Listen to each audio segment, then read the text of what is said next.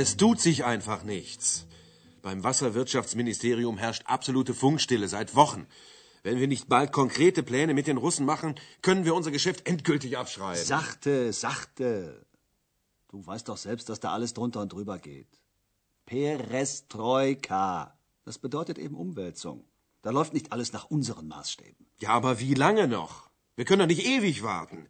Die schicken ständig nur irgendwelche Pläne, aber ansonsten passiert nichts. Das rechnet sich einfach nicht mehr für uns. Wir müssen endlich mit der Produktion beginnen. Na, Kater Stimmung. Ich habe hier was für euch, eine Nachricht aus Moskau. Die wird euch bestimmt aufmuntern. Ja, nur sag schon, was gibt's? Es gibt kein Wasserwirtschaftsministerium mehr in Moskau. Was? Kein Wasserwirtschaftsministerium mehr? Genau. Kein Wasserwirtschaftsministerium. Naja, das, das war's dann ja wohl endgültig.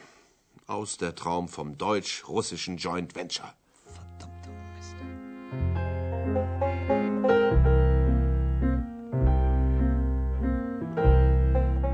Es war einmal ein Huhn.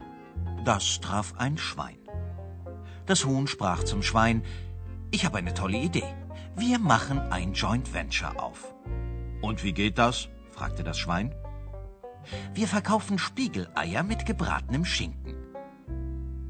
Das Schwein fand die Idee grundsätzlich nicht schlecht, überlegte eine Weile und je länger es überlegte, desto merkwürdiger kam ihm der Vorschlag des Huhns vor. Schließlich sagte das Schwein nachdenklich, Für dich ist das ja kein Problem, du legst täglich Eier. Aber wie soll ich das mit meinem Speck machen? Und das Huhn antwortete, ja, das ist ja gerade das Besondere an einem Joint Venture. Einer geht immer drauf.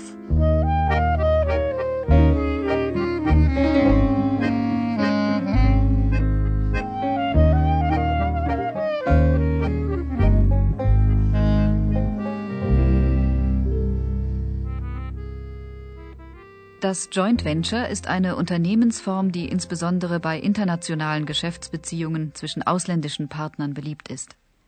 Ins Deutsche übersetzt heißt Joint Venture gemeinsames Wagnis.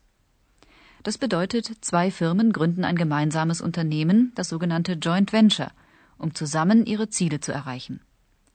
Die beiden Partner wollen voneinander profitieren. Jeder hat etwas, was der andere nicht hat. Gemeinsam sind sie dann den Anforderungen gewachsen. Zu einem Joint Venture gehören zwangsläufig immer zwei Partner, zum Beispiel das Huhn und das Schwein, oder aber wie bei den Geschäftsleuten, die wir zu Beginn hörten, deutsche und russische Unternehmen oder Organisationen. Die beiden Partner gründen das Gemeinschaftsunternehmen, indem sie einen Vertrag aushandeln, der die Beteiligungsverhältnisse festlegt. Bei einer Beteiligung mit jeweils 50 Prozent kommen Gewinne und Verluste des Joint Ventures auf beide Partner auch zu gleichen Teilen zu. Läuft das Geschäft gut, wird jeder von ihnen versuchen, seine Beteiligung aufzustocken, um mehr Einfluss auf die Geschäftspolitik nehmen zu können. Und natürlich, um mehr zu verdienen. Das kann schließlich dazu führen, dass einer die gesamten Anteile des anderen aufkauft und ihn schluckt. Fällt aber bei einem Joint Venture einer der Partner plötzlich weg, dann ist die Sache vorbei, wie in einer Ehe. Es folgt die Scheidung, die im Geschäftsleben sogenannte Liquidation – und dann trennt man sich, versucht sein Glück mit jemand anderem. In unserem Fall ist ein Joint Venture gescheitert, weil der Partner, das russische Wasserwirtschaftsministerium, plötzlich nicht mehr da war. Genauso endete der erste Versuch einer Joint Venture Gründung des deutschen Mess- und Regeltechnikherstellers der Firma Krone aus Duisburg. 1987 gründete sie ihr erstes deutsch-russisches Joint Venture. Mit dem Gemeinschaftsunternehmen betraut wurde die Krone-Tochterfirma Krone Anlagenexport, kurz Canex. Also unsere Story, die fängt vor der Perestroika an. Und das waren noch die goldenen Zeiten damals im Reich der ehemaligen Sowjetunion. Damals war die Wirtschaft noch nicht so zusammengebrochen und äh, ja eigentlich zerschlagen, muss man heute schon sagen wie es heute der Fall ist. Jeder war noch optimistisch, alles läuft prima, alles kann nur besser werden. Und entsprechend hat man auch geplant. Und äh, die Leute waren optimistisch, die Wirtschaft war optimistisch, der Staat war optimistisch, alles war bestens guter Laune. und hat dann auch mit Projekten um sich geschlagen, da können Sie heute nur von träumen.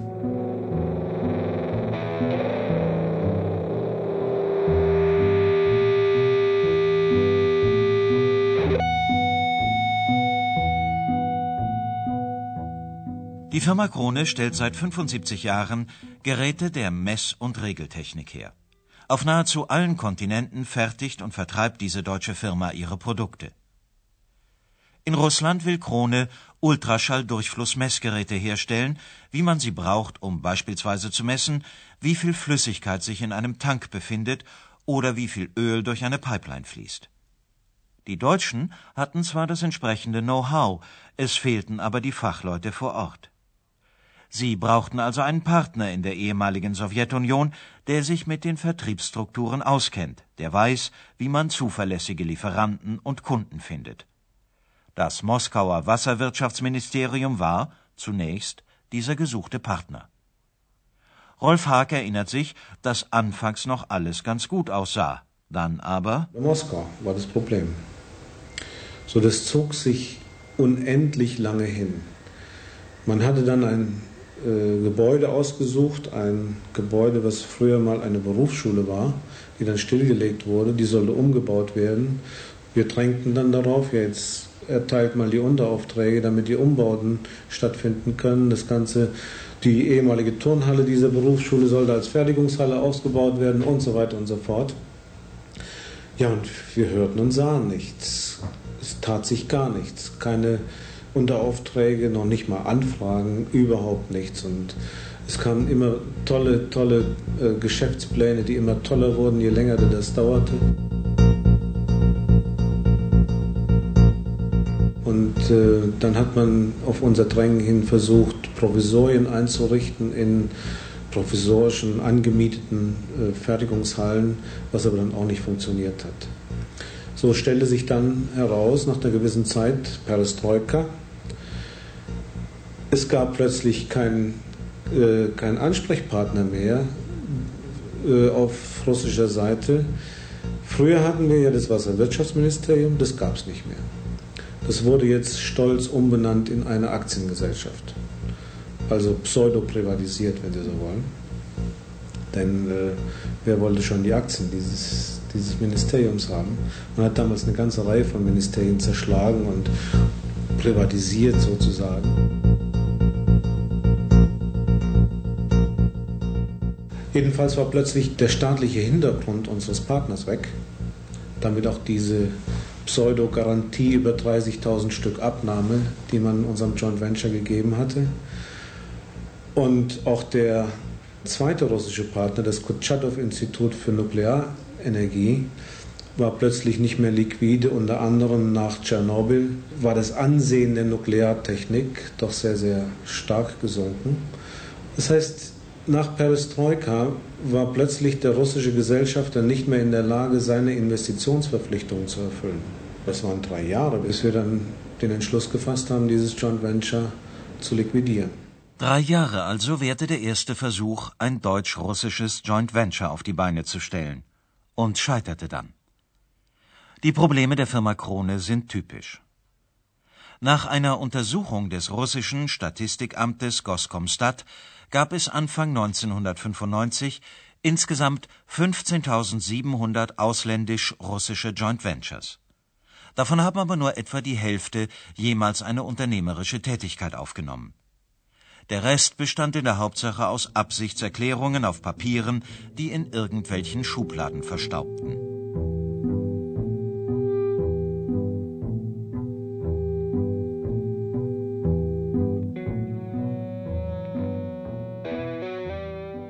Die Lage sieht allgemein nicht gut aus. Das Interesse ausländischer Investoren an der Gründung von Joint Ventures in Russland wurde schwächer.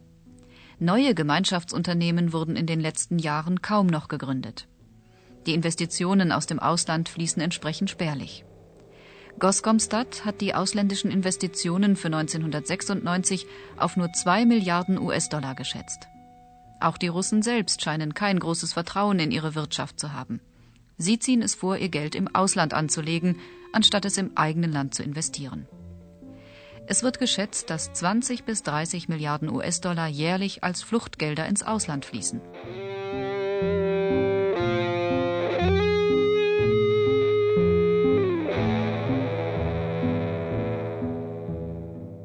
Was Russland weiterhin attraktiv macht, sind die unermesslichen Rohstoffreserven des Landes. Riesige Ölvorkommen und weit über 50 Prozent der Weltreserven an Nutzholz sind nur einige der Superlative. Letztlich in diesen Bereichen bleibt das Interesse ausländischer Geldgeber bestehen. Das schürt natürlich den Vorwurf, die Ausländer seien nur an den Reichtümern des Landes interessiert.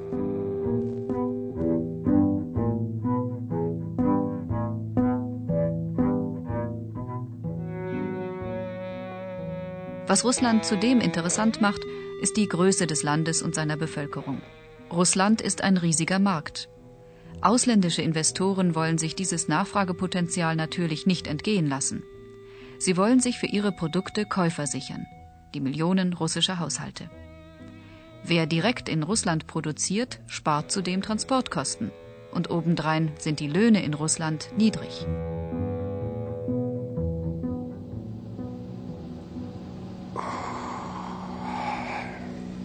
Drei Stunden. Dann sind wir in Samara.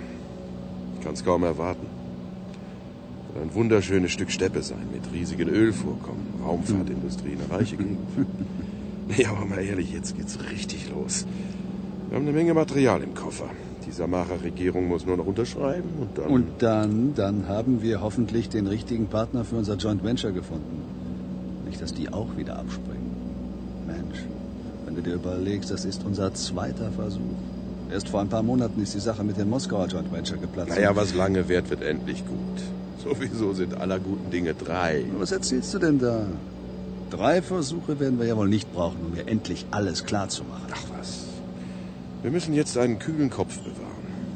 Wir müssen nur vor allem darauf achten, dass im Vertrag ganz klar die 50 zu 50 Beteiligung herauskommt. Sonst drängen die uns irgendwann mal raus.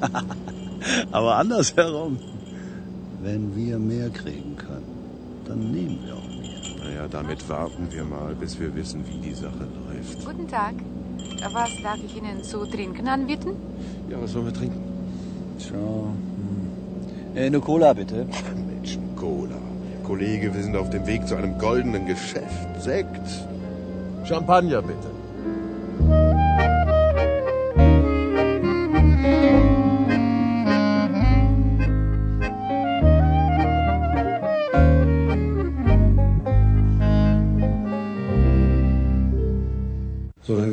Gleiche Spielchen los. Wir haben einen Vertrag geschlossen. Gesellschafter waren damals die Regierung des Samara-Gebietes, ein Institut, was sich unter anderem mit Wasserwirtschaft beschäftigte, und zwar im Bereich Mittelwolga und eben Kronen. Ja, und dann ging Perestroika weiter. Und es haben sich die Gesetze geändert.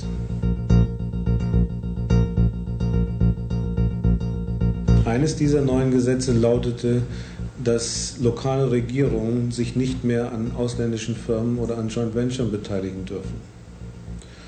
Das heißt, von diesem Zeitpunkt ab war die Beteiligung der Regierung des Samara-Gebietes mit den ganzen Abnahmeverpflichtungen für dieses Gebiet, was dahinter stand, waren obsolet. Und die Regierung des Samara-Gebietes war plötzlich illegal an einem Joint Venture beteiligt. Das hat zu persönlichen Schwierigkeiten der Ansprechpartner dort geführt. Es hat aber im Joint Venture natürlich dazu geführt, dass plötzlich die Basis nicht mehr da war. Hinzu kam, Perestroika ist fortgeschritten, dass auch das Institut, was das Gebäude eingebracht hatte, plötzlich nicht mehr über liquide Mittel verfügte und auch keine Renovierungskosten und Umbaukosten mehr aufbringen konnte, um die Fertigung dort in einen Zustand oder die, die Gebäude in einen Zustand zu versetzen, wo wir äh, hätten fertigen können.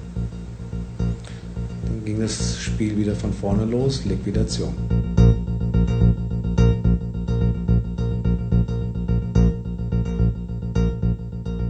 Wieder einmal haben politische Umstrukturierungen das Projekt zum Scheitern gebracht.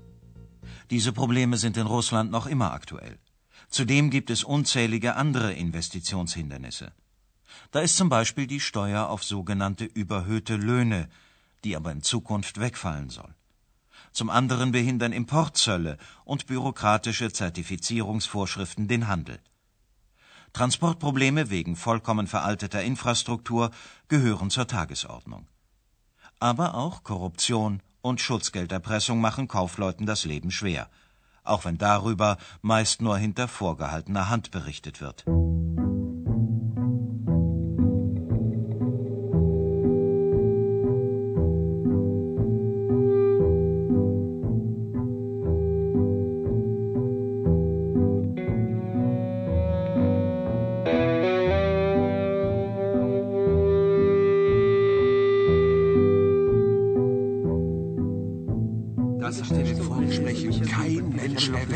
Doch gesagt, das ist doch verrückt. Guck doch mal, was ist ja los in diesem Land? Die wollen uns über den Tisch ziehen. Was soll das? Die alte verrottete Halle ist doch nie im Leben so viel wert. Die bricht doch jeden Moment zusammen. Hier steht es im Vertrag. Eine halbe Million. Ja, was ist das überhaupt für ein Vertrag, mit dem Sie da herumwedeln? Raten Sie mal.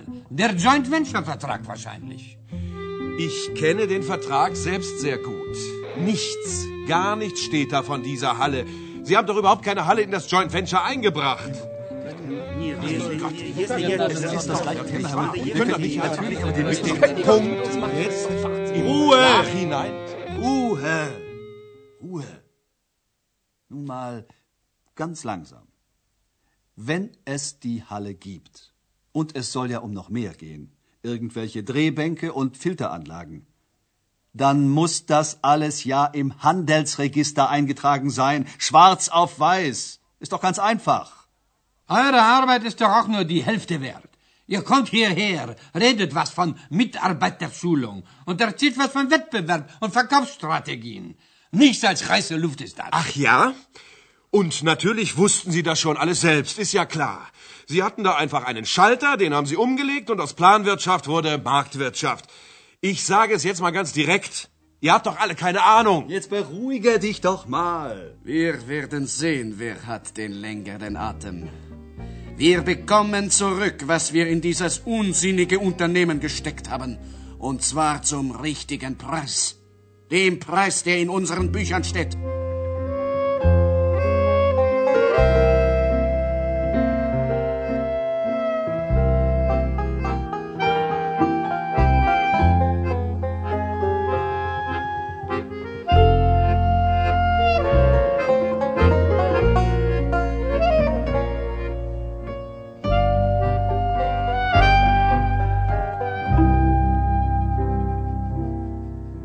Es gab sehr unerfreuliche Handlungen der damaligen Manager dieses Joint Venture bis hin zu kriminellen Akten. Persönliche Bereicherung der damaligen Manager, die dann auch teilweise gedeckt wurden durch, durch übergeordnete Stellen, was uns dann auch dazu veranlasst hat zu sagen, jetzt nicht mehr. Wir haben dann in einer mühseligen Art und Weise es geschafft, dieses zweite Joint Venture zu liquidieren. Hat uns unter anderem getäuscht, indem der russische Partner zum Beispiel diese Gebäude, die er eigentlich einbringen sollte laut Joint Venture Vertrag, nie im Handelsregister hat registrieren lassen. So, das heißt, es war auch nicht viel investiert. Die Investitionssumme war plötzlich ganz gering. Das, was wir eigentlich glaubten, was registriert ist, das war nicht registriert. Und man hat uns dann immer mit Ausreden hingehalten und äh, letztlich stellte sich heraus, dass das Joint Venture, so wie es laut Vertrag hätte sein sollen, gar nicht war.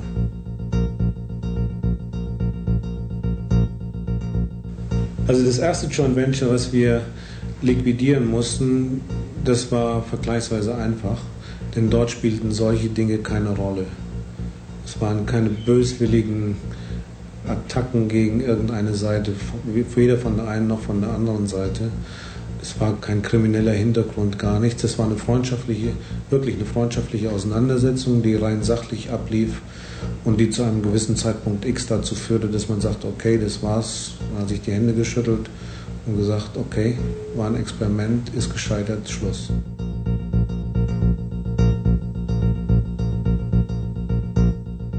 Aller guten Dinge sind drei, sagt ein deutsches Sprichwort, und so wagten die Krone-Geschäftsleute einen dritten Versuch, den bislang letzten, denn noch existiert das Joint Venture. Diesmal ist der Partner nicht staatlich, sondern eine bereits seit einiger Zeit privatisierte Maschinenbaufirma, wieder in Samara. Klein anfangen wollten sie diesmal und haben vorerst nur 50 Millionen Rubel, das sind etwa 50.000 Mark investiert. Es geht jetzt darum, die Produkte auf dem Gebiet der ehemaligen Sowjetunion auch verkaufen zu können. Der Joint Venture Vertrag ist erfolgreich abgeschlossen, der obligatorische gemeinsame Besuch eines Badehauses liegt schon hinter den Geschäftsleuten. Und das macht dann Spaß. Wenn sie dann, dann kommt man sich näher und man ist in einer ganz entspannten Atmosphäre und äh, das führt dann auch zu einer, einer ganz anderen Beziehung zwischen Lieferanten und Kunden, als wir sie hier kennen. Viel persönlicher. Ich sage mal, die sind noch nicht so verdorben von den äh, engen äh, Marktverhältnissen, wie wir sie hier haben, wo es eigentlich nur noch um Hauen und Stechen geht und Wettbewerb und Wettbewerb auf Biegen und Brechen, sondern das spielt eben eine persönliche Beziehung noch eine weitaus größere Rolle. Selbst wenn das Produkt äh, jetzt mal, ich sag mal, um, um 2-3 Prozent teurer ist. Wenn Sie eine gute persönliche Beziehung haben, dann können Sie damit trotzdem Ihre Wettbewerber ausstechen. Das macht Spaß ist einfach eine andere Art der Kunden-Lieferanten-Beziehung. Ich sag mal, die eine, eine menschliche Komponente beinhaltet, die Sie hier kaum erfinden.